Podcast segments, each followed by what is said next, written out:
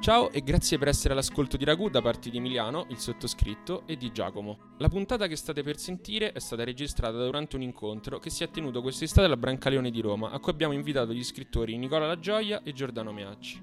Avevamo intitolato l'iniziativa Un amico da chiamare, un divertito riferimento alle dirette online che i due autori hanno tenuto nel corso del lockdown, intrattenendo i loro lettori con digressioni affettive su letteratura, personaggi e qualche disco di Bob Dylan ma anche a quella bella pagina del giovane Holden in cui il protagonista discorre degli scrittori che ha amato e di cui avverte la mancanza, al punto di avvertire il desiderio di chiamarli al telefono.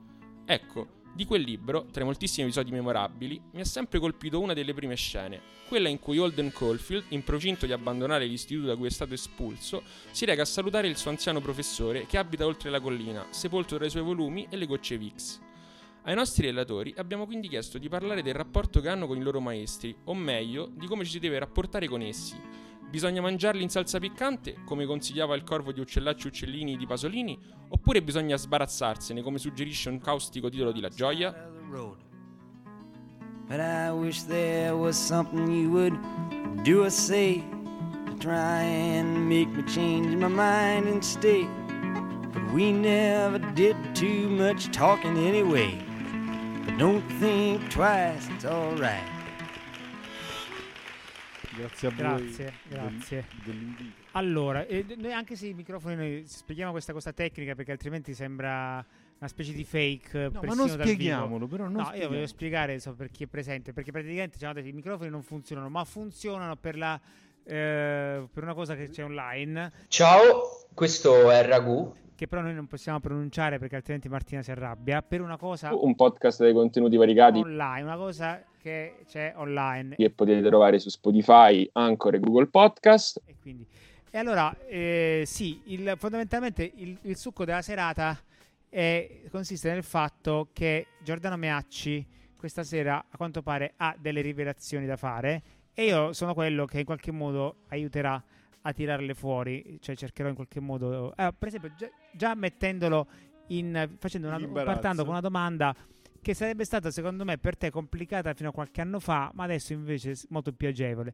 Allora, vista appunto l'imbeccata del fatto di mangiare i maestri in salsa piccante, che no, è un po' come il non inferno di Calvino alla fine delle città invisibili, cioè una cosa che può essere eh, da una parte molto retorica, ma dall'altra molto invece eh, stimolante. Ecco, un maestro che tu mangeresti in salsa piccante, ma davvero in salsa piccante, un maestro del Novecento, noi alla fine siamo creature... Io del... sto partendo proprio sparatissimo, sto per dirti Dante. No, no, c'è bisogno di una prossimità secondo me, perché poi alla fine, eh, per quanto sia auspicabile che noi la maggior parte della nostra vita l'avremo passata nel ventunesimo secolo, perché vuol dire che insomma camperemo a lungo, speriamo, pur avendo eh, sia io che Giordano Meacci superato abbondantemente la metà almeno della nostra aspettativa di vita, però l'imprinting è un imprinting novecentesco. Io confido che i fatti non siano è online. È un imprinting novecentesco, primo e secondo novecentesco soprattutto, e quindi non mi allontanerei troppo di là.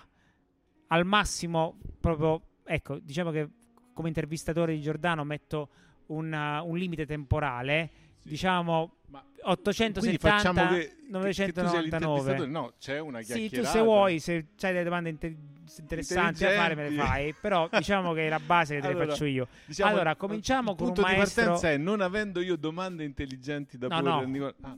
assolutamente io no, questo non l'ho detto no, l'ho io. detto io in Incominciamo con un maestro capita. che tu mangeresti in salsa piccante e di cui noi non ecco guarda comincio io per esempio comincio però io comincio proprio con una cosa detta così molto velocemente. Ma nel tuo caso o nel, nel mio, mio caso? caso. E, per darti proprio la, la, l'abbrivio. Il gioco della torre. Sartre, Orwell, butto dalla torre Sartre subito. Ma anche io, quindi eh, rimane solo Orwell. Non puoi dire la stessa cosa.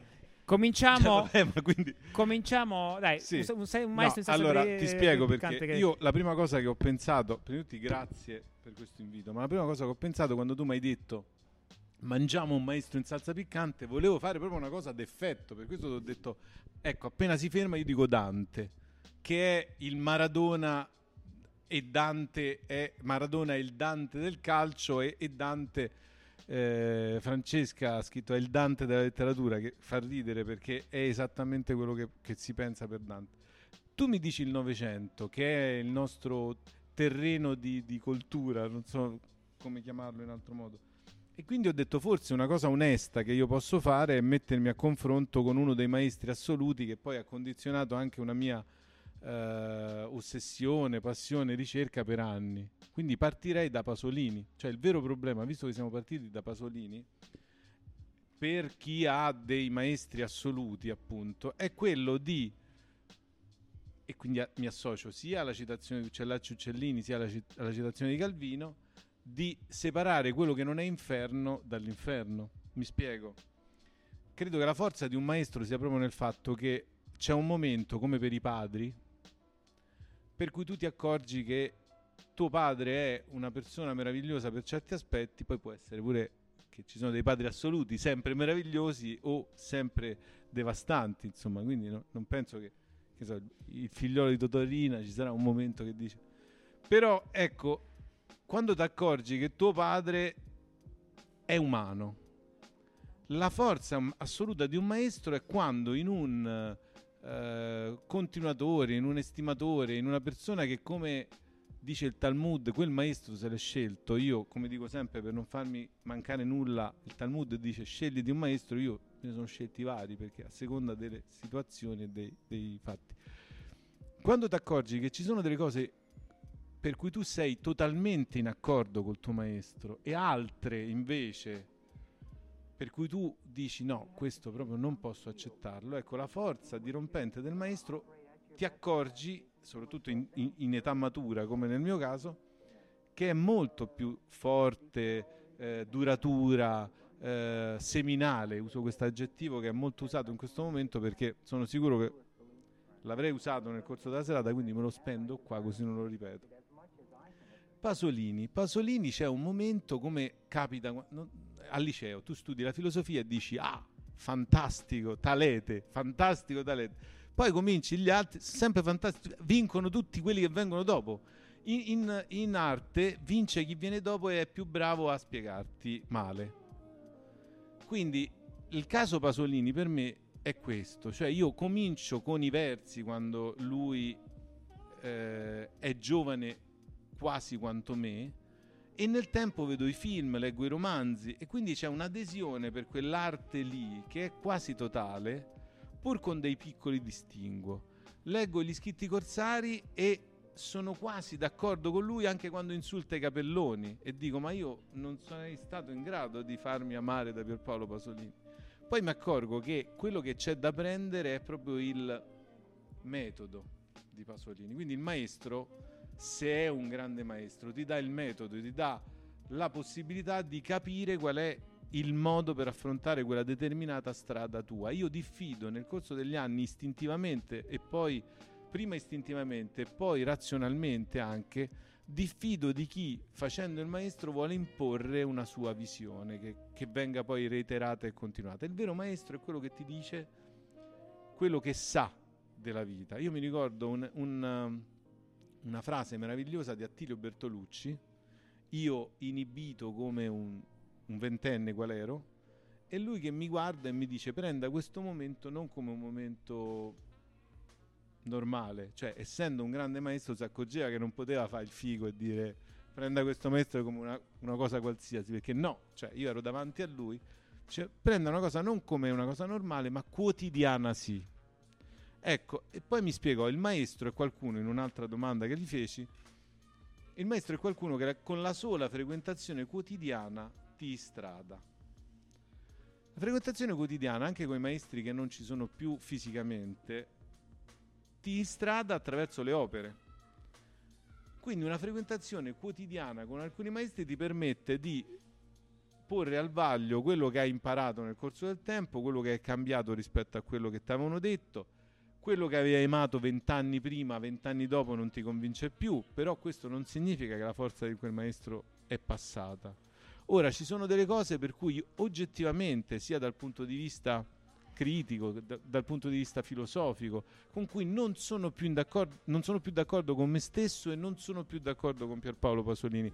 Però quella forza assoluta di allora, quei versi... Dici quali rimane... sono le cose su cui non sei d'accordo più? No, ma che c'entra? Uno dei primi momenti fu sulla questione per esempio del, dell'aborto. No? Pasolini aveva una visione assolutamente poetica della questione, ma non si rendeva conto del tutto della necessità di una legge in quel modo. Ci sono altre... Però questo è facile. Cioè, non essere son, d'accordo. Sono partito da quello. Non essere d'accordo son con Pasolini sulla, perché quello. Pasolini a un certo punto ebbe questa posizione anti-abortista perché diceva che l'aborto era una conseguenza della società dei consumi suscitando l'indignazione, l'indignazione. però Calvino, anche, lì, anche lì la questione era di metodo. Però è facile non essere d'accordo così no, questo voglio dire. La questione di metodo permane da lì io parto per dirti che se tu prendi gli scritti corsari come dei grandi gesti artistici assoluti insieme al discorso filosofico che c'è dietro tu capisci che certo discorso filosofico può decadere ma la passione che c'è dietro no anche il discorso delle lucciole, vado su una cosa, anco- questa non è facile. Qui il ci discorso sono, delle qui lucciole. ci sono di nuovo le lucciole. Bravo. Qui al... Il discorso delle è lucciole Quale, è un discorso che da un punto il di logo vista della, di questa manifestazione c'è, c'era, è vero, c'è la lucciole perché almeno così mi è stato detto. Guarda, mi permetti, di, mi permetti anche con questo di canticchiare una canzone antica che è Noi siamo come le lucciole, viviamo nelle tenebre. Noi siamo i fiori del male. Eh, Pasolini ti, spare- ti sputerebbe in faccia In di faccia. cose antiche. Questa cosa è una roba degli anni 60. No, è, è precedente perché diciamo l'italiano vaudeville, per esempio per giocare. Però l- l'articolo delle lucciole è dirimente perché lui scrive un pezzo bellissimo dal punto di vista letterario, segnando il passaggio dalla civiltà contadina a quello dell'industria e si chiude dicendo io darei una lucciola per l'intera Montedison. Ma quando scrive del fatto che le lucciole non frequentano più le campagne romane, le campagne italiane, sta più o meno consapevolmente mentendo. Questo non significa però che lui non abbia... Allora, sbaglia nel tempo l'oggetto del suo contendere filosofico mentale, ma non sbaglia nell'indicare la luna del problema vero, quello ambientale, quello legato all'industrializzazione forzata. Per questo ti dico, il grande maestro è quello che magari non ha gli strumenti per beccare, tra l'altro Pasolini spesso invece ha beccati proprio puntuali, per beccare puntualmente qual è il problema che vent'anni dopo i suoi posteri vivranno però ti dà la possibilità di porti la domanda. Ecco, alla fine è tutto qui. Il grande maestro non è quello che ti dà delle risposte, è quello che ti fornisce la possibilità di farti da te delle domande. Un po' troppo assolutista sta chiusa ho fatto. Sì, forse un po' che... Allora, guarda, io voglio, voglio, provare a essere più provocatorio di te, però poi ovviamente... Ma io non sono stato provocatorio. Allora Eh, sembra, se- se- sembra, se- Benigni, sembra Benigni e Troisi a Savonarola. Allora il puntino dice... eh, scusa le volgarità eventuali, allora vuol dire volevano essere vol- volgari non ci sono riusciti. Se sono stato provocatorio non, non Eh, volevo. ma se devi mangiare i maestri in salsa piccante, eh, questa roba Ma qua... infatti per quello dicevo assolutista, perché non ero provocatorio, ero proprio eh, come per dire ho, ho vinto sulla questione retorica, no? Cioè, quindi proprio un po' presu- presuntuosamente Vabbè, allora provo, provo a essere io provocatorio e tu dimmi, a proposito di mangiare i maestri in salsa piccante, eh, vediamo se tu sei d'accordo su questa cosa qua, no? perché secondo me dobbiamo anche un pochettino giocare con i maestri, perché questo è il mandato che ci è stato dato, bisogna farlo in maniera un pochettino, secondo me, più spericolata. E allora provo a proporti rispetto a Pasolini, perché tu hai voluto cominciare così, un'ascendenza che avrebbe fatto incazzare molto, per esempio, Pasolini. E cioè, no, così come ci sono gli hegeliani in filosofia, ci sono gli hegeliani di destra e di sinistra. L'hegeliano di sinistra è Marx, per esempio, gli hegeliani di destra eh, si potrebbe dire provocatoriamente Cacciari, ma vabbè, era il Io, dico, i- però i- in un saggio antico scrissi che era Robin rispetto a sì, Batman. però aspetta, fa- fammi- cioè che Robin Cioè, allora, l- l'ho scritto davvero, quindi lo rivendico. Io parlai, non so se ricordate, voi siete alcuni molto giovani, ma c'era una serie di Batman degli anni 60 che fece scalpore perché era piena di riferimenti warholiani, era piena pop art, con Adam West e Bart Ward. E c'era Robin che rispetto a Batman non faceva altro che ripetere, che ne so, Batman diceva, ah ho visto lì un tavolino, per tutti i tavolini Batman. Nessuno di voi l'ha visto, quindi non può fare effetto. Però era, dice, che ne so, c'era un tornado per tutti i tornadi Batman. Ma Batman gli spiegava e lui era lì a rimarcare. Quindi questo rimarcare di ciò che è reale e razionale era un puro egelismo di destra, perché la grande questione era ciò che è razionale è reale e ciò che è reale è razionale, in soldoni. Uno che ratifica solo l'esistente è un hegeliano di destra. tu parlai di Cacciari, non saprei. No, io ho fatto una battuta, ma in realtà volevo andare a fondo di, di, di, una, una, questione un pochettino più seria rispetto no, alla questione di Batman, Robin, Robin perché poi possiamo dire so, su, su, quello. E cioè, il, cioè, volevo provare a essere provocatore dicendo che due fratelli separati alla nascita, e poi diremo chi è il padre, perché poi gli scrittori hanno molti padri e una sola madre o uno più madri, cioè i padri sono tutte le scrittrici, gli scrittori che li hanno influenzati e la madre sarebbe la lingua. Ci sono degli scrittori che hanno anche più di una mamma. Nabokov ha sia il russo che l'inglese. Nabokov diceva che addirittura il suo inglese era un inglese di seconda marca, che è una cosa abbastanza eh, come dire, sorprendente tenendo conto di quanto lui scriva bene eh, in inglese o che ne so, pensate a Kundera che apprende no, il francese come, come, seconda lingua, Beckett che a un certo punto scrive aspettando Godot in francese e così via. Però diciamo che nella maggior parte dei casi ma- la lingua insomma, di uno scrittore è, è una. E, e, mentre i padri o le madri, insomma, le madri in senso di, scritto, di, di descendenti sono tanti. Allora, provocatoriamente, io potrei provare a dire che proprio perché Pasolini è uno scrittore anche che mette molto il corpo al centro della scena il corpo, anche perché se voi vedete cioè, il corpo di Pasolini ci sono queste, queste, fotografie scattate pochi anni prima che lui muoia, ormai più, ha più di 50 anni, è un corpo veramente sin troppo curato, si, si direbbe oggi il corpo di uno che va, che va in palestra, però l'elemento fisico è molto importante, l'elemento fisico non è una cosa proprio così tanto di sinistra da questo punto di vista cioè il fatto di mettere, capito, quella, quel culto no, del corpo in maniera. Eh, c'è un culto del corpo in Pasolini, che, che, non c'è in Sandro Penna, per esempio, ma c'è in Pasolini rispetto a se stesso. E allora il fratello, diciamo così, con cui Pasolini non andrebbe d'accordo, ma che ha tra le tante un'ascendenza in comune, è Curzio Malaparte. E di chi sono entrambi i figli, fra i tanti padri che loro hanno?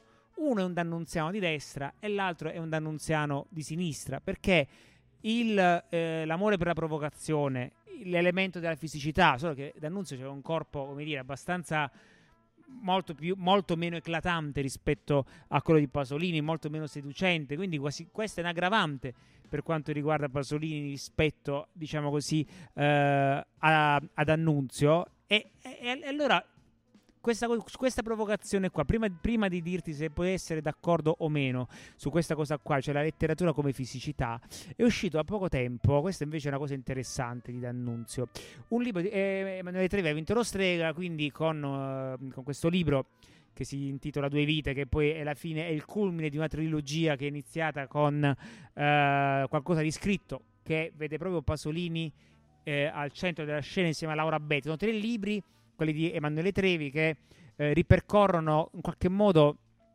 eh, la, storia, la sua storia umana e letteraria sempre a coppie. Qualcosa di scritto c'è Pasolini e Laura Betti, c'è sempre un uomo e una donna. In Sogni e Favole c'è Cesare Garboli e Amelia Rosselli, che probabilmente è stata una delle due o tre più grandi poetesse proprio europee del Novecento.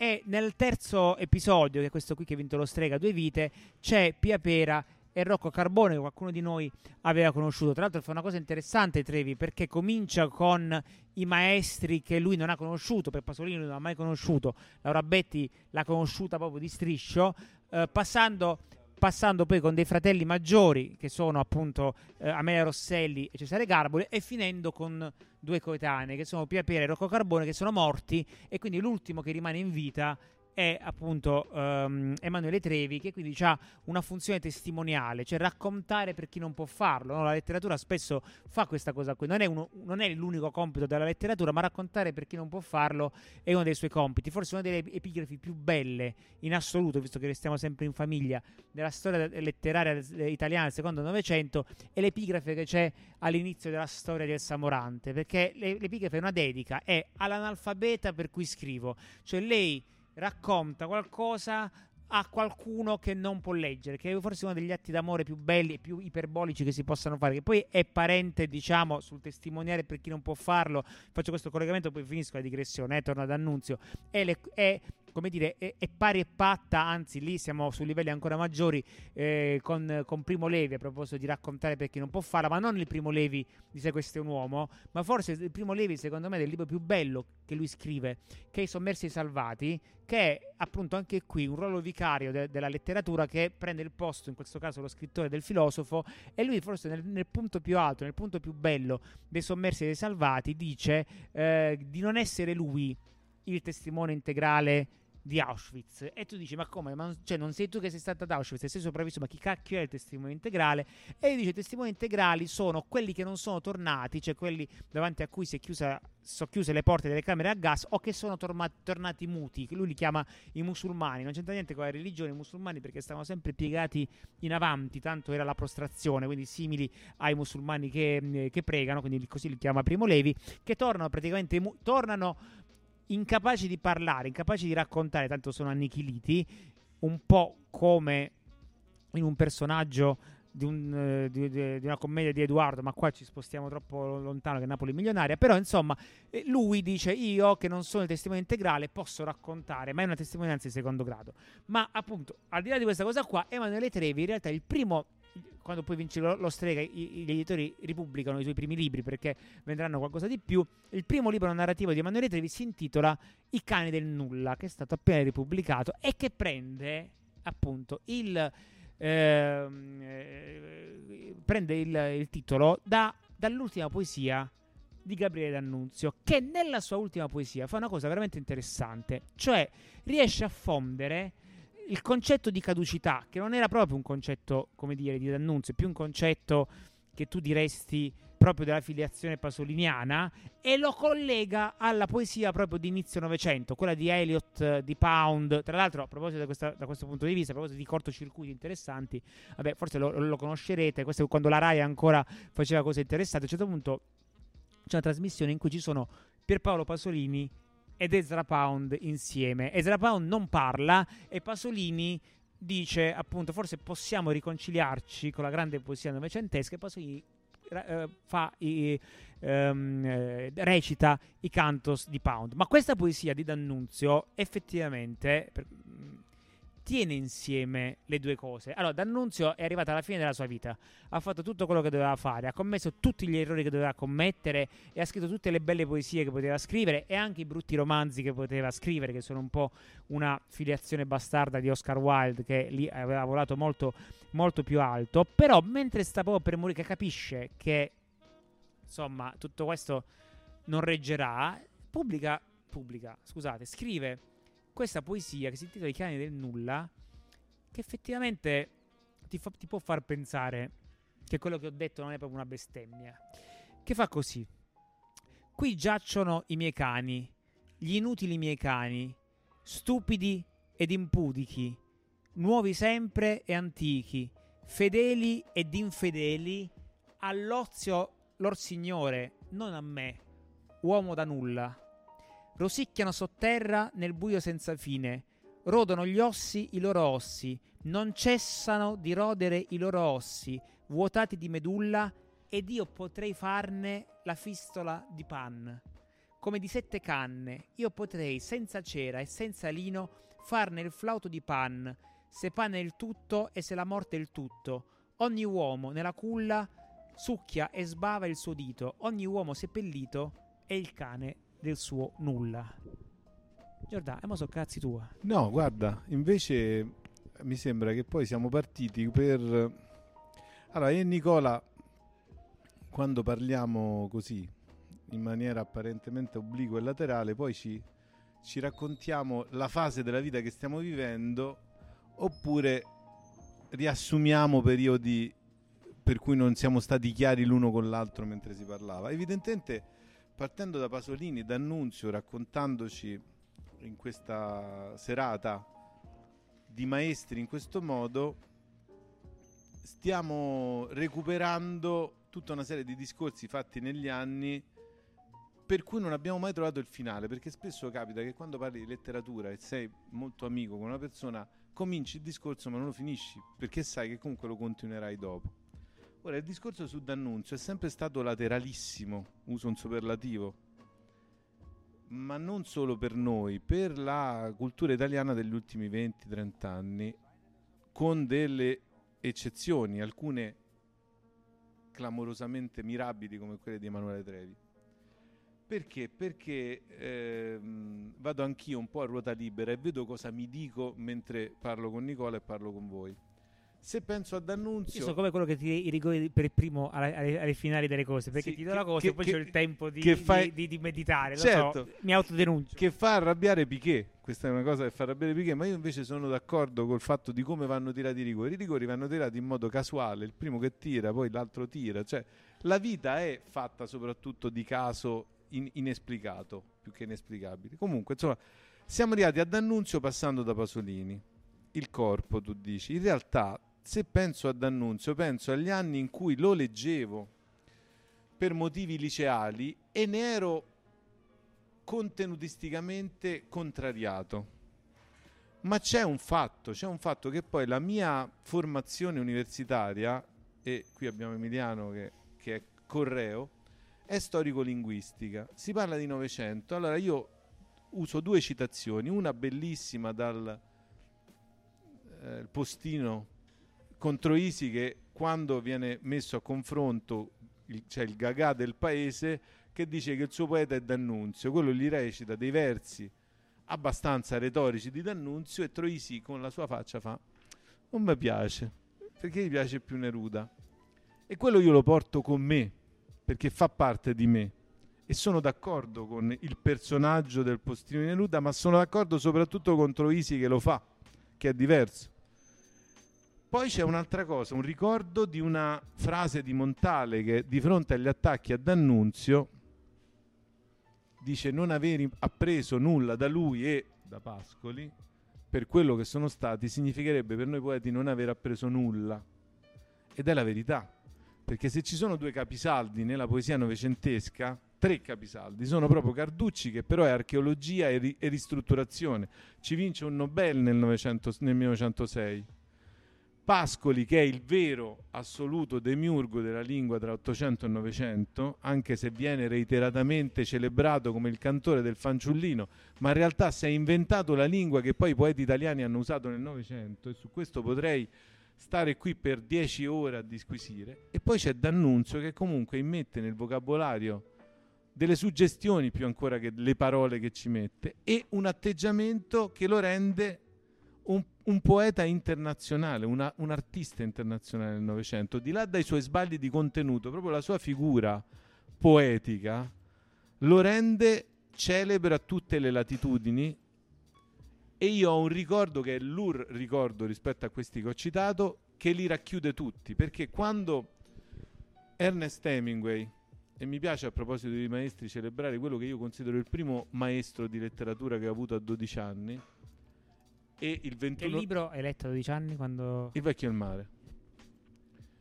E, e tra l'altro il 21 luglio sono 122 anni dalla nascita, ma il 2 luglio sono stati 60 anni dalla morte di Ernest Hemingway. Quindi siamo in questa zona franca per noi fissati nel più bell'articolo giornalistico del Novecento, boom, che è Mussolini, il più grande bluff d'Europa.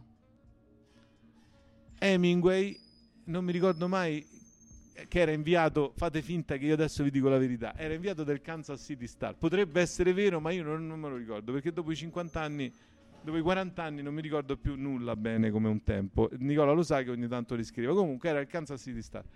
E lui in questo articolo che gli varrà la scomunica e quindi l'abbandono dell'Italia per lungo tempo, racconta due aneddoti. Uno dei due aneddoti è questo.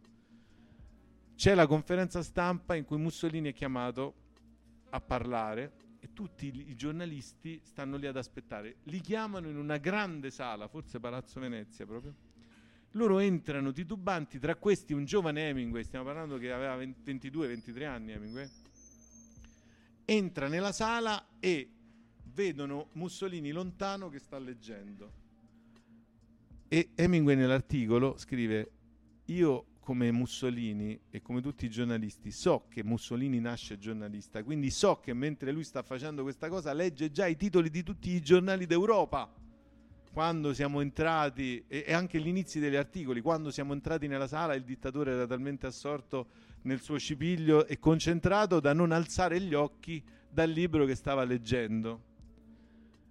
Cosa fa Hemingway? Insegna il giornalismo moderno per quello che deve fare un reporter. Mentre tutti si siedono e stanno lì a scrivere, a prendere appunti, ascolta, lui si defila e va a vedere cosa vuole. Cioè, lui lì per lì ha un, una domanda. Che sta leggendo Mussolini? Quando si avvicina parecchio a Mussolini, sempre preso, si accorge che era un dizionario e lo leggeva capovolto. E quindi Hemingway si spiega cosa ha fatto Mussolini, un grande gesto di teatro, ma è un bluff, perché lui prende il dizionario che aveva sul tavolo, perché se ne rende conto che era un grande gesto d'effetto e lo legge. Ecco, l'insegnamento di Hemingway per me, ragazzo che leggo, l'ho portato con me dal nostro inviato Ernest Hemingway perché volevo dire una cosa di Conrad, ma invece ho detto questa. L'insegnamento di Hemingway è porsi le domande, come dicevo prima, ma come lo chiude l'articolo contro Mussolini? Dice anche se mi facesse fucilare domani io continuerei a gridare che è un blef. A chi si rivolge Hemingway? Hemingway comunque libertario, Hemingway che è venuto con gli americani a combattere nella prima guerra mondiale, che sarà naturalmente against the Nazi e contro il fascismo, a quel buffonesco cialtrone, geniale cialtrone, che è Gabriele D'Annunzio. Allora, perché mi sono allacciato a questo? Perché se c'è un ricordo che sta scomparendo del Novecento, è proprio la corporalità e la, e, e, e, la natura e il tipo di natura cialtronesca che gli scrittori soprattutto hanno in questo secolo che ci ha forgiato. La box di Hemingway, il vitalismo macerato e marcito in alcuni casi di Bukowski scompaiono come i nostri sogni di quando eravamo ragazzi, ma rimangono nella grandezza universale di opere pur datate nell'oggetto che raccontano. E questo momento post D'Annunziano in cui si sta facendo la tara su D'Annunzio in questo periodo proprio, credo dipenda dal fatto che si voglia fare con una, un artista che comunque di là dai suoi limiti e dai suoi demeriti contenutistici è stato significativo, si voglia in qualche modo capire cosa c'è di non inferno che possa servire anche a noi nell'opera di D'Annunzio. Tu dicevi prima i brutti romanzi, in realtà c'è un romanzo come trionfo della morte che di là dal fatto che è un po' una vulgata di certi temi schopenhaueriani, nicciani, tu parlavi di Wilde, il fatto dei maestri... Però quella poesia lì era bellissima. Bellissima, bellissima, bellissima, perché è una poesia di un D'Annunzio morente che peraltro anticipa alcuni temi successivi a lui. Io sai che non ho significato nelle parole che penso, ma puri significanti come primo passo. Se tu pensi al gioco che lui fa nella poesia, che ha dato il titolo al, al libro di Emanuele, ma in quell'ultima poesia, quando lui parla di canne, cani e pan, pan che è il dio delle siringhe e la fistola è uno sdrucciolo che è in qualche modo riconducibile al suono della, della della siringa di Pan e Pan in greco significa tutto e lui gioca con tutto e il nulla, beh, insomma, lì stiamo di fronte a delle cose che certa successiva neoavanguardia si sogna.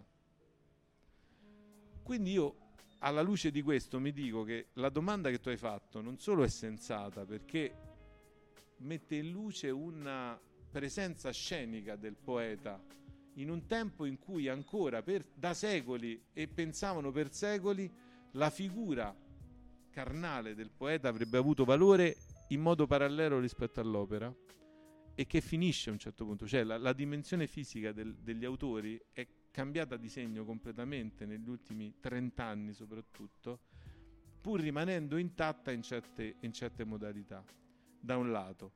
Dall'altro la citazione di D'Annunzio mi permette di giocherellare con altre citazioni, ma di, cap- di capire, mi permette di capire anche a me che ci sono dei maestri che una volta rifiutati, io ci sono del, degli appunti presi quando avevo 15-16 anni di alcuni autori, penso a, appunto a D'Annunzio stesso, ma anche Ecco, probabilmente dovrei avere il coraggio di andare a vedere la presunzione e l'arroganza di chi ancora non aveva letto moltissimi libri nel giudicare l'opera in traduzione delle affinità elettive di Goethe. Io mi ricordo proprio la mia stizza nei confronti di certe frasi dicendo oh, oh, oh, che cosa ha scritto questo. È un libro che non sono mai riuscito a finire di leggere. Non sei mai riuscito a finire perché è un brutto libro, diciamo la verità. Però di là da questo anche i brutti libri o quelli che giudichi i brutti libri, se sono materialmente dei capolavori, perché ce l'hai la sensazione, cioè ci sono quei libri che capolavori in quanto portatori di una civiltà che ti attra- attraversato e che è passata, ma di cui hai sentore ma che non ti appartengono. E quindi Cilotti, Cilotti e Cilotti, io per esempio il dottor Givago non lo leggo, anche se l'ho cominciato varie volte e mi piaceva pure, perché a un certo punto avendolo cominciato 4-5 volte e non finendolo a 16 anni ho detto questa cosa. Fosse che non lo finisco perché è l'ultimo libro che leggerò prima di morire?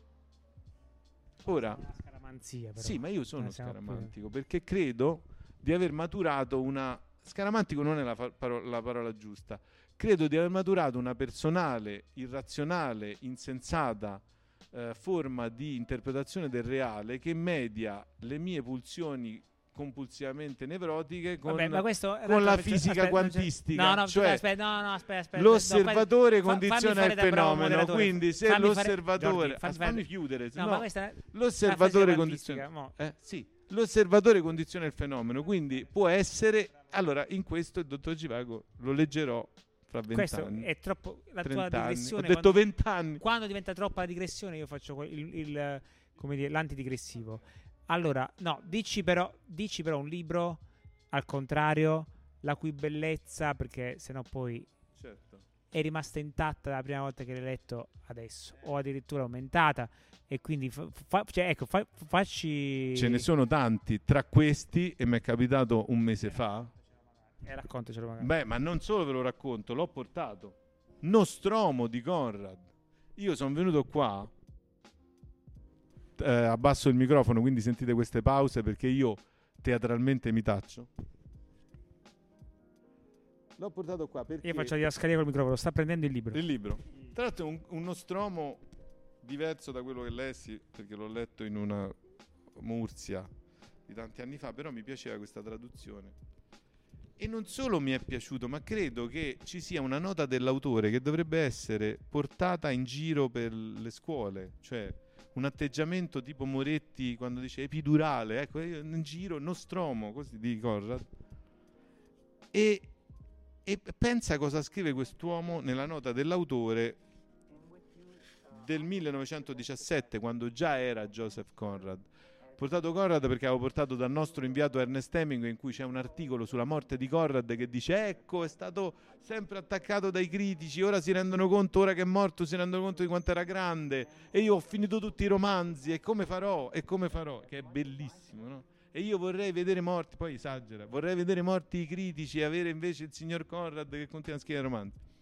Comunque Nostromo leggerò sia alcune righe, alcuni righi del nota dell'autore, sia alcuni righi in traduzione dell'inizio.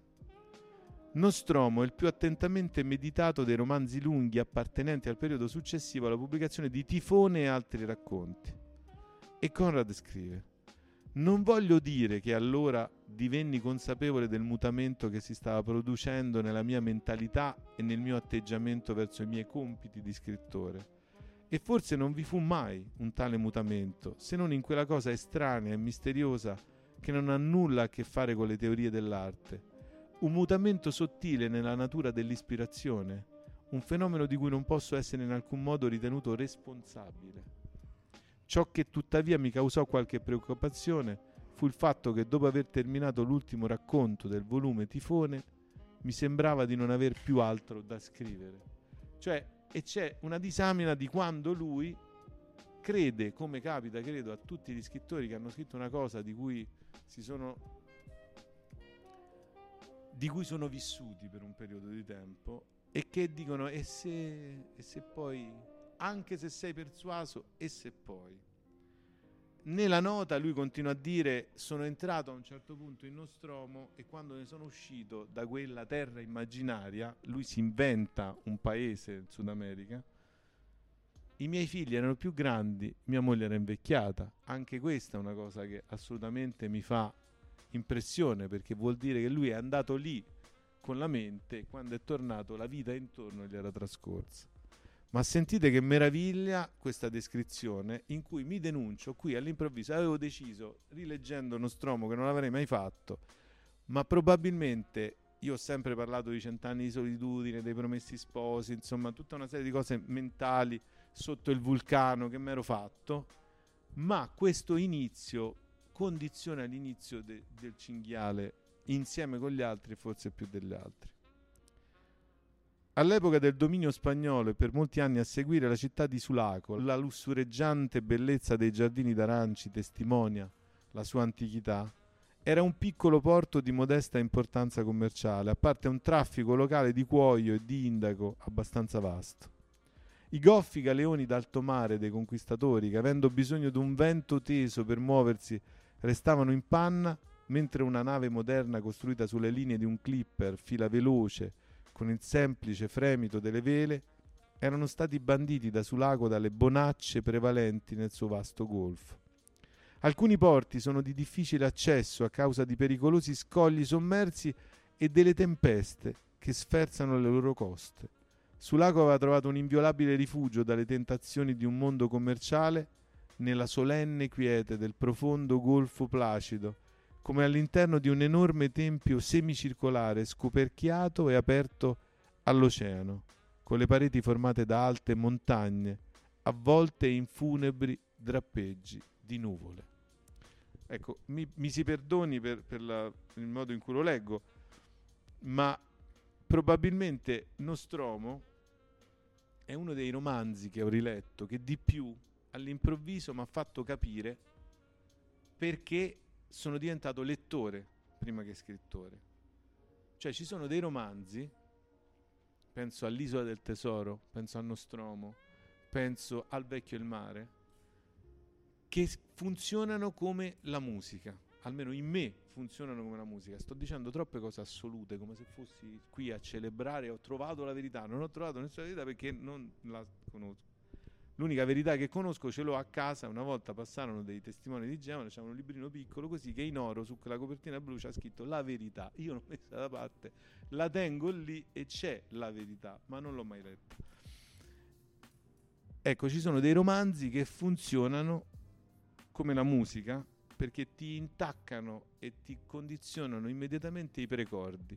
I tre che ho citato, Nick, sono tre romanzi che vanno nei precordi. E tuttora, ogni volta che li leggo, a volte piango come un tacchino in alcuni passaggi. Allora, guarda, mi è fatto venire tacchino, in mente so a proposito di, di, di, di minare.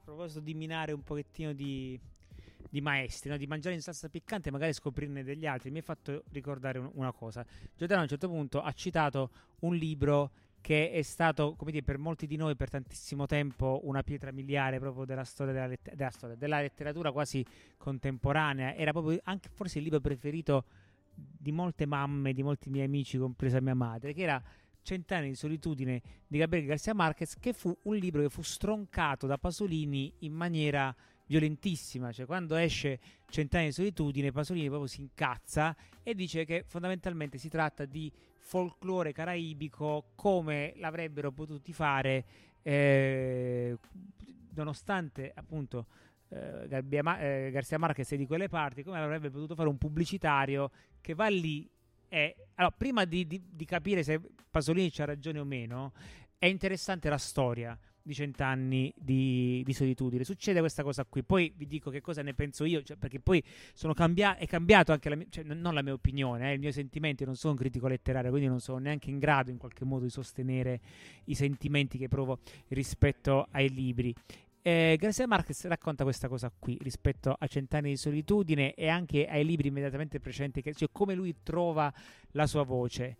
Eh, succedono due cose che forse è quello che deve sempre succedere negli, eh, nella storia degli scrittori, c'è una questione biografica e una questione letteraria. Lui dice io scrivevo racconti, dice Garcia Marquez, pensate che cosa bizzarra Garcia Marquez che scrive racconti kafkiani e scrivevo racconti appunto un pochettino sulla falsa riga di Kafka, cioè sulla falsa riga dei racconti di Kafka, che poi non sono veri e propri racconti quelli di Kafka, sono più delle parabole. Kafka è quasi uno, uno scrittore metafisico da questo punto di vista, però mi suonavano ogni volta che me li rileggevo come se fossero moneta falsa ed infatti voglio dire, secondo me non devo fare neanche troppo sforzo. Se ci immaginiamo Garcia Marquez che scrive un racconto kafkiano, effettivamente suona abbastanza. abbastanza io, io li ho anche letti, quindi. Suona abbastanza strano. Ha ragione Garcia Marquez. E lui dice: Succedono due cose nella mia vita. La prima cosa è che lui legge i romanzi di William Faulkner, che è il grande padre di quei tipi di scrittori là. William Faulkner è il papà di scrittori come Garcia Marquez, di scrittori come Salman Rushdie, eccetera, eccetera. Lui legge mentre morivo è Luce d'Agosto. E anche se sono libri scritti in inglese, in un americano che in realtà deve molto all'Europa, cioè deve molto, eh, nel caso di Faulkner, a, a, Joyce, a Musil, a Thomas Mann, eccetera, eccetera, dice io, cacchio, per la prima volta sento che io posso raccontare, con, non con quella lingua lì, perché lui scrive appunto in spagnolo, ma con quella tensione lì. Ma la questione letteraria non sarebbe stata sufficiente se non ce ne fosse stata una biografica. Cioè, la mamma di Garcia Marquez per la prima volta lo porta nel paese della nonna, ad Arakataka, dove lui era già stato quando era proprio piccolissimo, ma non ci aveva mai messo il piede con l'età della ragione. E quando Garcia Marquez arriva ad Arakataka, dopo aver letto i libri di William Faulkner, dice: Cazzo, questa è quella che poi sarebbe diventata Macondo. Solo che in Garcia Marquez questa cosa eh, non è istantanea, perché questa è la cosa interessante, cioè le rivelazioni soltanto nei testi religiosi, appunto sulla via di Damasco, uno riceve l'illuminazione e all'improvviso, cioè di solito invece nella vita reale le vere illuminazioni, perché si rivelino a te, eh, ci vuole un po' di tempo. E lui se ne accorge durante un viaggio in macchina, sta facendo un lungo viaggio in macchina tempo dopo, lì gli viene l'idea che può effettivamente rimettere in letteratura tutti quelli che sono i racconti della nonna e a quel punto eh, comincia a sfoltire tutta una serie di impegni che lui aveva perché lavorava come giornalista perché gli viene in mente l'idea di scrivere Cent'anni di solitudine. Questa storia è molto bella, è molto edificante, ma devo dire che oggi, come io non avrei pensato di dire 15 anni fa, credo che invece avesse ragione Pasolini. Cioè, ehm, eh, Cent'anni di solitudine, tra l'altro un titolo bellissimo, è un romanzo ovviamente fondamentale, importantissimo, magari a scrivere un romanzo come quello, però effettivamente non è il meglio secondo me che il Sud America riesce ad offrire, perché noi abbiamo questa immagine appunto del Sud America come continente solare, aperto, gioviale, come... in realtà Sud America c'è anche un lato notturno, verticale, inquietante e appunto no, diceva Roberto Bolagno che il, eh, con, con, un po' troppo eurocentrismo per i miei gusti, diceva Roberto Bolagno che gli Stati Uniti sono la fabbrica d'Europa così come il Sud America ne è stato il manicomio e il manicomio molto spesso eh, è un posto interessante per riuscire a capire come funziona il resto del mondo. Qui c'è un libro di Cacciari invece bello che si chiama Dallo Steinhoff che lui, c'è un'intuizione abbastanza geniale, cioè pensa che la Mitteleuropa e in, e in particolare l'Austria, cioè l'Austria nel suo momento più grande, cioè l'Austria di Freud, di Wittgenstein, eh, eh, di Musil, eccetera, eccetera, si può raccontare meglio dallo Steinhoff, che sarebbe il manicomio di Vienna. Ma senza appunto divagare, in realtà nella grande lotta, poi ci sono sempre dei dioscuri in letteratura. Questa cosa è interessante. Io dicevo prima eh, che, che, avrei buttato dalla torre Sartre, cioè Sartre e Camus. Prima appunto Giordano a, a, a, a parlare, eh sì, però in realtà vero, dire, i veri dioscuri sono quei due. Giordano ha parlato di Hemingway e appunto il contrattare di Hemingway e Fitzgerald, quindi Hemingway o Fitzgerald, oppure Hemingway Faulkner è un altro bel, eh, bel duetto. Ma in realtà se dobbiamo prendere chi è il, il rivale da questo punto di vista eh, di Garcia Marquez, ma rivale vero. C'è una foto in cui Garcia Marquez, tutto sorridente, mostra un occhio nero. Se voi scrivete su Google Garcia Marquez occhio nero, c'è lui tutto contento con l'occhio nero. Il proprietario del pugno che ha dato il cazzotto in faccia a Garcia Marquez vive ancora e lotta insieme a noi a Madrid e si chiama Mario Vargas Llosa, che ha avuto pure lui, seppur tardivamente, un premio Nobel. Probabilmente non per i romanzi che Vargas Llosa scrive adesso, ma per un romanzo che ha scritto, che però da solo secondo me ha un peso specifico maggiore di tutti i romanzi di Garcia Marquez, che però è un romanzo pochissimo conosciuto, pochissimo letto, secondo me bellissimo, che si chiama Conversazione nella cattedrale, che ha un incipit stupendo. È un incipit, guardate, che potrebbe essere l'incipit anche di un romanzo sull'Italia. Quello è un romanzo sul Perù. Inizia così, cioè, inizia con questo redattore di, una, mm, eh, di, un giornale che si chiama La, la, la Cronica, che sta appunto a, a Lima in, in Perù. Eh, lui fa il giornalista, un gio- è un giovane giornalista, è un, gio- è, un, è un, giovane Steven Dedalus, è un trentenne eh, colto da astratti furori, un po' come il personaggio anche no, di, eh, di, Vittorini in conversazione in Sicilia. E comincia così il, il libro. Eh, dalla porta della cronica, Santiago, Santiago è, il pers- è il protagonista, è l'alter ego di, di Mario Vargas Llosa. Dalla porta della cronica, Santiago guarda l'avenida Tecna senza amore. Automobili, edifici diseguali e scoloriti, scheletri di pubblicità luminosa che ondeggiano nella nebbiolina. Il mezzogiorno grigio, punto. In che momento si era fottuto il Perù? E lui poi ci mette 700 pagine per rispondere a questa domanda. Noi ce lo immaginiamo, no? un romanzo che inizia così e poi dice in che momento, che inizia non dalla uh, porta della, croni- della, della cronica, ma del messaggero, appunto. E poi dice in che momento si era fottuta l'Italia e qui uno potrebbe dire tantissime cose, uno potrebbe dire che l'Italia si è fottuta nel 1992 quando finisce la prima repubblica e c'è, e c'è Capaci e via D'Amelio, oppure potrebbe dire che finisce nel 1978 quando c'è appunto l'omicidio di Aldo Moro, oppure potrebbe dire che, che, che, che nel 1980 quando c'è la strage eh, della stazione di Bologna o nel 69 quando c'è Piazza Fontana o ancora prima quando c'è Portella della Ginestra, insomma sono tanti i momenti in cui si potrebbe dire che da quel momento in poi eh, qualcuno addirittura lo fa, risor- lo, lo, lo fa, risalire non alla resistenza tradita ma al risorgimento tradito. Quindi qua. Però Vargas Llosa riesce davvero in quel romanzo lì a raccontare la questione privata appunto del Perù e la questione proprio collettiva. È un romanzo che potrebbe valere per, per, per tanti paesi. La storia è molto. c'è il pretesto, è proprio da romanzo novecentesco. No? Nei romanzi, nei romanzi in questi romanzi novecenteschi fluviali, in realtà la storia vera e propria non c'è. C'è un pretesto. No, il pretesto. Uh, Leopold Bloom si va a fare una passeggiata per Dublino pensa che la moglie forse lo tradisce e lo tradisce e incontra sto ragazzotto un po' incazzuso che potrebbe essere suo figlio che Steven Deders. Ecco l'Ulisse. Poi succedono un sacco di cose, ma non succede niente. In, in conversazione nella cattedrale succede questa cosa qua. C'è questo giornalista trentenne molto incazzato che si capisce che è di buona famiglia. È appena finita la dittatura in, uh, in, Perù. Lui è appunto uno, uno, di buona famiglia, ma che è ridotto sull'astrico. Quindi, se è ridotto sull'astrico, probabilmente che cosa è successo? O la sua famiglia è andata a puttane, oppure lui è un rinnegato. In realtà è un rinnegato. Ha, ha deciso di voltare le spalle alla sua famiglia ricca, poi si, si scoprirà perché. Fa un po' la fame in questo quotidiano, dove appunto c'è una malattia dove serpeggia in questo quotidiano una malattia professionale che è una malattia professionale che continua ancora oggi a esserci nel mondo del giornalismo che è l'alcolismo che è effettivamente una malattia professionale. Molti giornalisti proprio perché i ritmi sono super serrati sono molto eh, figuratevi alla fine di una di una dittatura dove appunto i giornalisti hanno appena riconquistato la libertà ma non sanno ancora che farsene perché si sono disabituati alla libertà lui ritorna a casa, Santiago, attraversando questa Lima che è una città post dittatura, ma non è come la Roma del, uh, della liberazione, che invece o la Napoli della liberazione, che erano delle città come dire, impazzite di gioia. No, è, una città che ancora non ha capito come si deve posizionare, quindi molto lugubre, molto inquietante, eccetera, eccetera. Torna a casa dalla moglie e qui appunto proprio la, la puttanata no, dell'espediente narrativo però geniale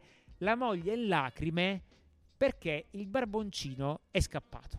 Che effettivamente la moglie di, di, di Santiago sarei potuto essere io se scappasse il gatto da, da, da, casa io proprio sbroccherei cioè a me una volta è successo che ero convinto a, Tori- a Torino che, cioè, no ma a Torino mi, mi è successo a Roma piccolo aneddoto personale tipo in, una, in un giorno di maggio di dieci anni fa io stavo per via di Porta Maggiore gridando lunedì, lunedì perché è il nome del gatto proprio in lacrime che non si riusciva a trovare questo cazzo di gatto in casa. Fondamentalmente era successo che poi l'abbiamo ritrovato il gatto era nel comodino perché fondamentalmente si era coccolato là. Mia moglie non so chi l'aveva chiuso nel comodino e sta testa di cazzo di gatto? Lunedì lunedì non mi là quando abbiamo aperto il comodino dopo tipo tre ore il gatto stava così Cioè, non è che diceva, oh, stava nel comodino, Scusa, liberatevi. Mi ricordo di Torino era, era in cui rimasto... un gruppo di amici di 10 persone è stato bloccato, ma in realtà lui era uscito, lei poi lunedì, una gatta, no? no parliamo di lunedì, parliamone è, è, uscita dalla casa, noi siamo scesi tutti a cercarlo e lei è rientrata in casa. E l'abbiamo rientrata perché io nel panico ho lasciato la, la, porta, la porta aperta, aperta, e poi siamo tornati e non c'è il gatto, il gatto stava lì perché era ritornato. Comunque insomma è scappato questo barboncino, la moglie eh, di, di, di, Santiago è in, uh, è in lacrime e Santiago con la santa pazienza comincia a battere Lima e si spinge sempre più in periferia, sempre più in periferia, sempre più in periferia perché chiede: Ma avete visto un barboncino? Sì, e finisce praticamente in una nella periferia estrema di Lima, un posto anche un pochettino pericoloso.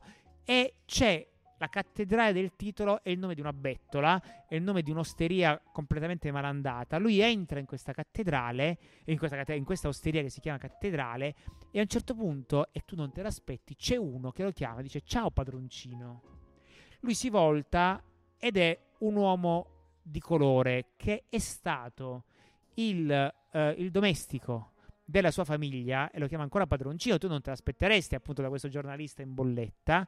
Lui si siede al tavolo con appunto questo col, col cameriere della, dell'osteria alla cattedrale e cominciano a parlare e, le sette, e si scopre poco per volta, loro si abbracciano all'inizio, ma in realtà quello che poi scatta non è una conversazione conviviale, ma un regolamento di conti.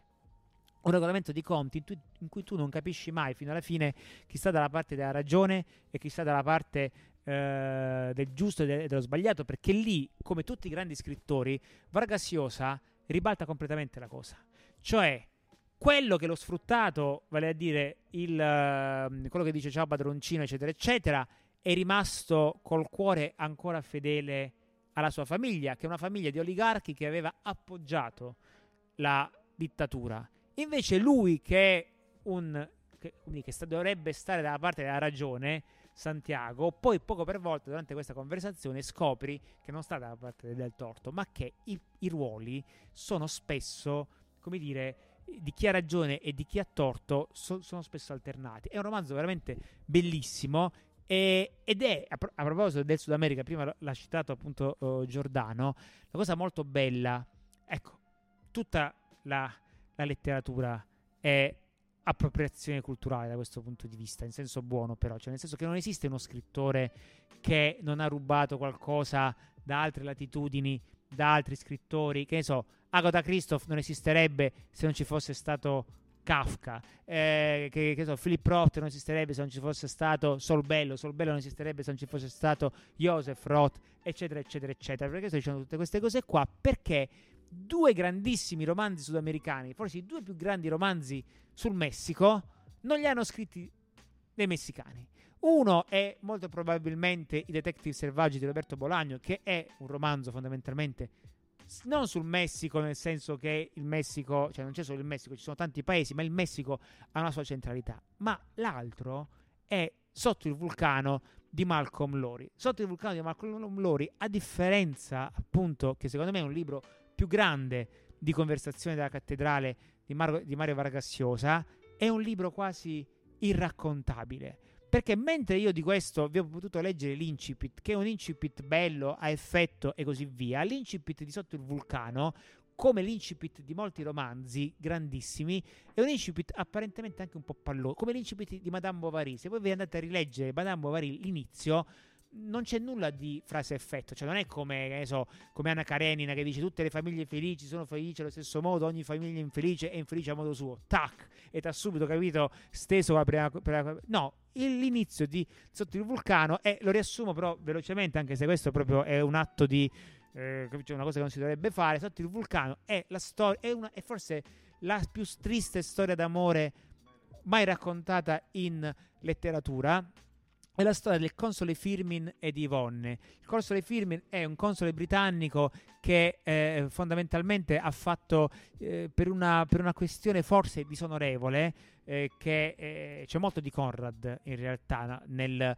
eh, in Sotto in Vulcano. No? In Sotto in Vulcano probabilmente è la storia di chi ha fatto un attraversamento conradiano ma poi è rimasto bloccato in, sulla terraferma e questa terraferma gli sarà fatale. Il console Firmin, dopo aver fatto forse in mare qualcosa di disonorevole, questo non è ancora molto chiaro, eh, si è lasciato con l'amore della sua vita. L'amore della sua vita è questa Yvonne, che è una ragazza meravigliosa, un'attrice mancata perché non ha il talento sufficiente per fare l'attrice, però è un personaggio proprio gigantesco.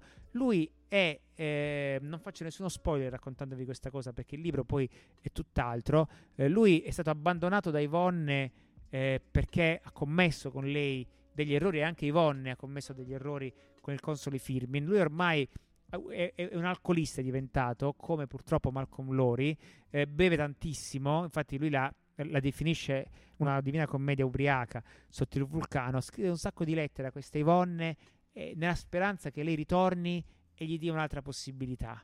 Ora, uno scrittore, come dire, anche bravo, boh, non la farebbe mai ritornare, o la farebbe ritornare... Insomma, invece qua succede una cosa, lei ritorna davvero a un certo punto, ma lui sta troppo rovinato e lei sta troppo rovinata perché questo filo venga annodato. Cioè loro sono ancora innamorati l'uno dell'altro, ma non riescono a tornare insieme. Nonostante lei ritorni apposta per dargli e per darsi un'altra possibilità che non riescono a darsi pur volendolo e pur meritarselo perché loro si amano davvero. E allora davvero è come se fossero Orfeo e Euridice che in un'altra dimensione, che probabilmente è la dimensione infera, sotterranea, si sono finalmente ritrovati, anche se uno deve camminare da una parte e l'altro e non si devono mai girare, uno non deve mai girare a guardare lei perché altrimenti, come dire, la perderà per sempre.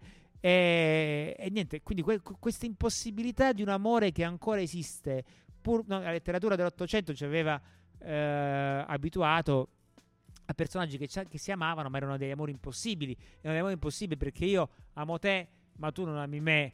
O al io contrario, amo, amo. o cose del genere. Oppure tu hai fatto una cazzata per cui io non posso, lo so, lo so. Eh, come dire, pur volendo, eccetera. Io, io interpreto teatralmente. E, invece questa cosa qui, ecco, quindi la letteratura è anche, questo, è, è anche questo, cioè il fatto di crearsi una, una terra che non è la propria e riuscire a raccontarla in maniera... Beh, pensate che ne so, Roma raccontata dai non romani, Pasolini, Fellini, che non arrivano in città e trovano due città completamente diverse, no? A Cattone e, e a Dolce Vita sono due film ambientati a Roma, ma le città che loro vedono sono due città diverse. Basta, già mi sono perso. Ti ricevo il microfono. No, non ti sei perso, perché... anzi, io in realtà recupero quello che tu stai dicendo e, e il paradosso è Dopodiché che... sono le 9.10, quindi fra un po'... Sì, no, ma io quindi possiamo anche andare a chiudere sugli incipit, perché prima tu hai detto che tra la posizione di Pasolini e quella di Garzia Marquez tu sei d'accordo con Pasolini. Incredibilmente, e però dicendo esattamente quello che dicevo all'inizio, io sono d'accordo con Garzia Marquez, nel senso, secondo me Cent'anni di solitudine continua a essere un romanzo immenso e raccolgo quindi questa cosa che dicevi tu e anche a testimonio del fatto che nel tempo le opinioni cambiano. L'incipit, tu ci dai l'incipit del meraviglioso Vargas Llosa della cattedrale e però io ce l'ho incistato per sempre nel cervello molti anni dopo davanti al plotone esecuzione il colonnello Aureliano Buendia si ricordò di quel remoto pomeriggio in cui suo padre aveva portato a conoscere il ghiaccio. Tu dici gli scrittori rubano. Sì, questo meraviglioso incipit è rubato e riscritto da un paragrafo che folgorò Garzia Marquez del Pedro Paramo di Juan Rulfo, che è un altro immenso romanzo ehm, in, in, spagnolo e che quindi ci racconta quel, quel mondo. Perché ho preso Garzia Marquez? Perché ho un momento di grande suggestione di quando gli scrittori non sono d'accordo nelle opinioni, ma bisogna capire il motivo per cui non sono d'accordo. Nel caso mio di Nicola succede, siamo stati, mi ricordo, un pomeriggio a dire, la, la questione era Don DeLillo, Dave Foster Wallace. E la descrizione era questa. Uno è molto più cerebrale, invece voi mettete... Tutte e due dicevamo, no, questo è evidente, è molto più cerebrale, invece qui c'è più cuore e descrivevamo le cose in maniera identica solo per uno il cuore andava da una parte e il cervello dall'altra e viceversa.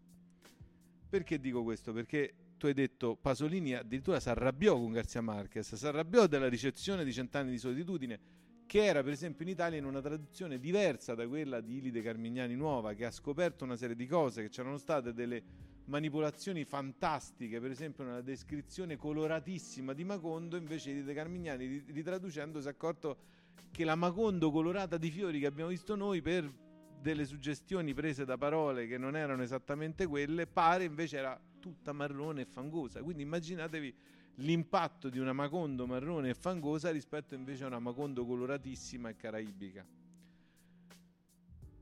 Virginia Woolf diceva che l'Ulisse era un libretto. Bisogna capire perché. No, bisogna capire perché. Perché sei d'accordo con Virginia Woolf? Ma no, ma perché era troppo debitrice l'Ulisse per poter dire che era bello. No, è per quello. Bisogna capire perché a volte gli scrittori si incazzano con altri scrittori o con delle opere, perché a volte sono realmente infastiditi ed è una questione di gusto. Ma dietro quello c'è anche una segnalazione di qualcosa che è fondamentalmente talmente loro, talmente devastante per cui non possono reggere questa cosa. Per questo dico dietro il, il Pasolini che, che, descrive Garzia Marquez e il Pasolini che descrive Einstein, in quel caso sono d'accordo con Pasolini, chissà di preciso cosa c'è, bisognerebbe andare a, a, a riscoprirlo. Virginia Woolf Joyce è un esempio di quello perché c'è l'eterna questione di chi di loro nello stesso momento ha avuto la stessa intuizione oppure si è condizionato o se c'è un archetipo che li ha condizionati, in realtà il tempo raccontava loro di come dovevano raccontare e Virginia Woolf giustamente, in modo sacrosanto, si infastidisce. Perché dico questo? Perché Garzia Marquez e Vargas Llosa non solo hanno litigato, ma il litigio a volte produce un, un modello Lennon-McCartney per cui la letteratura si arricchisce di frasi. Modello Lennon-McCartney nel senso che da sempre i due che firmavano Lennon-McCartney proprio uno scendeva, scriveva un testo, ah, ah, lo lasciava, saliva, quell'altro, ah, quest'altro. Succedeva, a volte lo scrivono insieme. Quando Vargas Llosa ha vinto il Nobel, la battuta di Garcia Marquez è stata questa, che l'aveva già vinto. Vuol dire che per questa vita siamo pari e patta. Cioè uno che alle agenzie di stampa, quando Vargas Llosa vince il Nobel, rilascia questa dichiarazione, è genialmente pazzo incipit. Io ho citato quello di... Scusami, però prima tu citavi, Carducci, secondo me la più, la, la più, bella reazione della vittoria del Nobel è italiana. Lui citava Carducci. Carducci riceve il telegramma da Stoccolma. Ora non mi ricordo come si chiama la moglie di Carducci, facciamo finta che si chiama Teresa. E la, e la cosa è, Teresa, hai visto che non sono un cretino? Questa secondo me è la più bella reazione. È bellissimo. Anche Hemingway quando gli arrivò la notizia chiamò il suo amico generale, tra l'altro, e forse Martina Testa potrebbe dirmi la frase inglese, ma gli disse mi è arrivata quella roba, forse ha detto staff o qualcosa di... Cioè, mi è arrivata quella roba da, dalla Svezia? E l'amico militare diceva che roba che ti è arrivata dalla Svezia? Ah, quella roba dalla Svezia. E questa è stata la comunicazione ufficiale di Hemingway dell'annuncio dell'arrivo del premio Nobel. E Doris Lessing forse tra i moderni è, la reazione più bella. Cioè su YouTube Doris Lessing che apprende mentre torna a fare la spesa la sua reazione è oh Christ! È quasi di dispetto è bellissima questa Posso, cosa allora, vuoi scommettere che io ti dico la reazione che a noi ci piace di più in assoluto e vinco va bene perché tu come custode dei miei pensieri dei miei desideri e può darsi che tu abbia ragione dico, secondo no. me sì. È Bob Dylan, la reazione di Bob Dylan che dice ho degli impegni pregressi, non posso andare a ritirare il Nobel. Ecco, sì, è evidente, ma lo dicevo semplicemente perché questa è una cosa che ci sta a cuore, ma mi sta a cuore, è il fatto che, e la butto là in chiusura, la letteratura è tantissime cose e siccome la letteratura è tantissime cose, quella cosa che diceva Nicola del fatto che si realizzano nei capolavori i magici accordi di vita e arte, questo vale sempre. Primo perché tante cose, perché c'è la poesia per musica e il teatro, c'è secondo me alcune straordinarie sceneggiature cinematografiche. Io se dovessi mettere tra i capisaldi dell'arte del XXI secolo qualcosa metterei la terza stagione di Twin Peaks, ma lo dico senza tema di smentita. Ecco, e quindi questo magico accordo di vita e arte riguarda proprio il fatto che ehm, non esiste semplicemente la suggestione letteraria nel momento in cui si fondano le nuove grammatiche che creano i capolavori che poi ci accompagnano. Perché dico questo? Perché Nico prima parlava dell'intuizione di Garcia Marquez attraverso Faulkner. Ecco, l'intuizione di Garcia Marquez su Faulkner fa da veicolo, proprio negli anni in cui Pasolini diceva ah che cosa ha scritto questo, sulla percezione del tempo in narrativa che ci arriva da cent'anni di solitudine e che poi riprendiamo in Faulkner. Faulkner si inventa il tempo del Novecento forse più dell'Ulisse di Joyce perché lo mette in una narrazione apparentemente lineare in cui lui lavora sulla forma delle singole frasi. Ma Faulkner si inventa il tempo narrativo che noi consideriamo normale. Nel Novecento che ci ha formato due grandi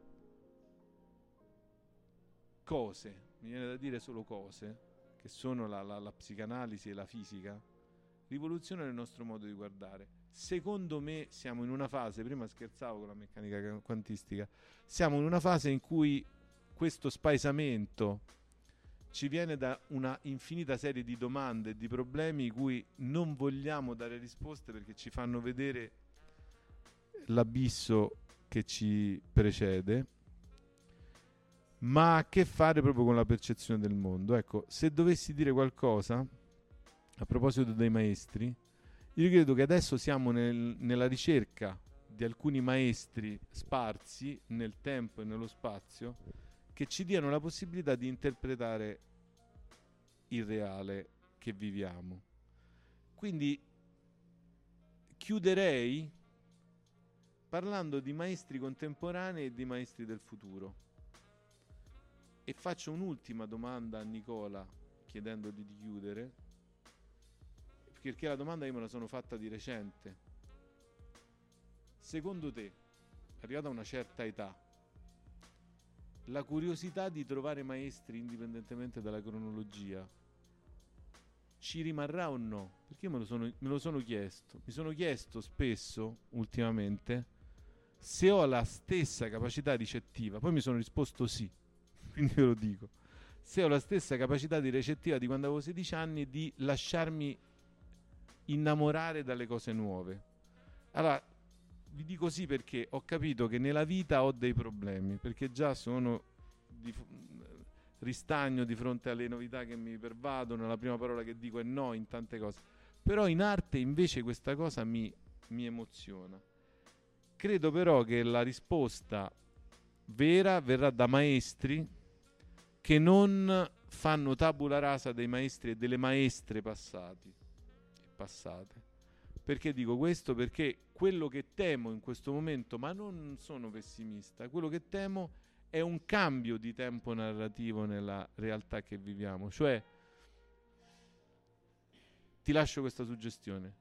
Io che sono un, uno che non può entrare in, in, Twitter perché in 60 caratteri non riesco nemmeno a dire come mi chiamo, c'è il rischio che dica tutti i nomi. non c'entra che non sa mai. E ho degli illustri predecessori perché non lo faceva neanche Lawrence Stern però ecco, insomma, credo che il passaggio del tempo narrativo nuovo, delle ricerche nuove, di molte, molte scritture che vedo, è verso la brevità, indipendentemente dal numero delle pagine, rispetto alla complessità di altro tipo. Cioè c'è una, una finta ricerca di una complessità così come l'abbiamo conosciuta. Però mi dico anche che nella storia della letteratura ci sono sempre stati questi momenti di passaggio. Se io adesso dicessi, ah, basta, e sto parlando di uno che adora il Pinchon dei 1500 pagine, ah, magari arriva un nuovo maestro e mi dice un grande libro è un gran danno perché invece io voglio scrivere velocemente come mi detta il tempo che sto vivendo, per me già 50 caratteri sono troppi. Più o meno tradotto è Catullo. Quindi Catullo tanti e tanti anni fa, se la prendeva con i libri grandi che l'avevano preceduto e diceva che la vita del tempo che stava vivendo era una vita frenetica e quindi grosso libro, grosso danno, ispirandosi ai poeti nuovi greci, lui scriveva versi e la sua scuola scrivevano versi piccoli. Questo per dire cosa? Che pure se noi siamo limitati, le opere belle ci travalicheranno.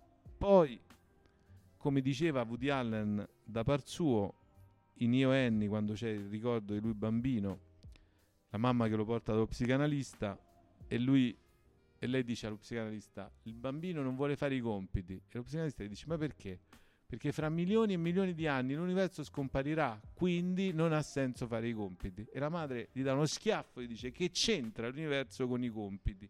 Ecco, l'amore che ho per la letteratura e l'arte è perché tutti noi, lettori, scrittori, chi scrive, chi cerca di fare arte in qualche modo, pur sapendo che l'universo scomparirà, non confonde l'universo con i compiti. Allora io sono fiducioso nei nuovi compiti e mi rendo conto alla fine di questa chiacchierata che non ho trovato una soluzione né a me né alle cose che mi sono chiesto, né alle cose che mi ha chiesto Nicola, però alla fin fine sono d'accordo con Pasolini in cose in cui non ero d'accordo vent'anni fa e sono acc- in accordo con lui con cose che erano già d'accordo con lui vent'anni fa.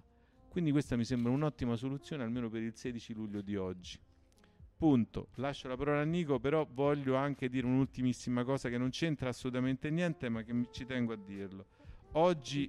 Giordano Meacci il concetto di lasciare la parola, avete capito che sono un ossimoro, però. Sì, però devo dirla questa cosa e chiuderò con questa. Quindi Nico può dire di me qualsiasi cosa, può dire delle cose che ho detto qualsiasi cosa, perché non riprenderò la parola, perché voglio ricordare una persona, e l'avevo già detto a Nicola, che è morta e che è Libero De Rienzo e che era un, un grande artista ed era un attore anomalo, genialmente anomalo, ma che per quanto riguarda il mio immaginario è il Bart di tanti anni fa. Ecco, allora siccome mi è dispiaciuto tantissimo e anche queste ultime parole erano più condizionate da un momento meacciano emotivo umano che letterario, non voglio fare altro che lasciare questo ricordo del fatto che comunque l'opera d'arte resterà, ma l'idea che sia morto Libero di Rienzo mi dispiace proprio e questo condiziona anche un po' il motivo per cui il mio tono adesso è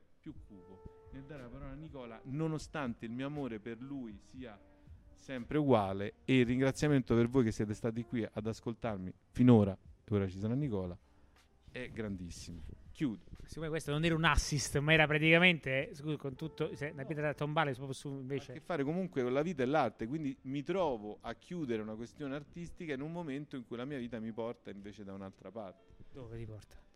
A essere più cupo e meno risolutivo. E quindi con questa cupezza di Giordano Meacci io direi che possiamo, potuto... possiamo, come dire, accomiatarci. No. Grazie Giordano. Grazie Nicola, grazie a voi. Grazie. Grazie davvero di tutto. Scusate, mi contraddico, ebbene sì, mi contraddico. La scritta che leggo lì è Liberi si nasce. Mi pare anche in confronto all'ultimo nome che ho citato un'ottima sintesi di quello che abbiamo detto. Ha detto sintesi. Eh, andiamo a mangiare. Desidera? Scusi, eh, c'è un libro che sto cercando ma non riesco a trovarlo. Forse è meglio Dica signora, dica pure. Grazie. C'è un libro che vorrei, me l'ha consigliato una collega a scuola, sì. però mi dispiace non ricordo l'autore. Mm -hmm. Il titolo era La profezia dei Celestini. La profezia dei Celestini. Oh, yeah. Eh. Dunque, signora, temo ci sia un piccolo problema di confusione sul titolo. Allora, lei si confonde fra La compagnia dei Celestini, Stefano Benni Feltrinelli, e La profezia di Celestino, James Redfield, Corbaccio? Corbaccio. Corbaccio. Ha ragione. Calma, scusi un attimo, la prego. Deve sapere che il libro di James Redfield, La profezia di Celestino, è un libretto New Age del cazzo. E noi qui i libretti New Age del cazzo non li abbiamo. È vero, mai avuti. Ha sentito il collega? Invece, La compagnia dei Celestini è un bestseller e noi qui bestseller non ce li abbiamo, abbiamo solo libri di qualità. È chiaro? Sì, Prego, grazie signora, si accomodi, quella è la porta. Io, Aria, io vada. qui dentro non metto più piede. Su, su. Ma no, signora, non faccia. Dicevamo? La sdecolatezza pura che non ha a che fare col genio mi salta. Well, it ain't no use to sit and wonder why, baby. Even you don't know by now. And it ain't no use to sit and wonder why, baby. It'll never do somehow. When your rooster crows at the break of dawn, look out your window and I'll be gone. You're the reason I'm a traveling on. But don't think twice, it's alright.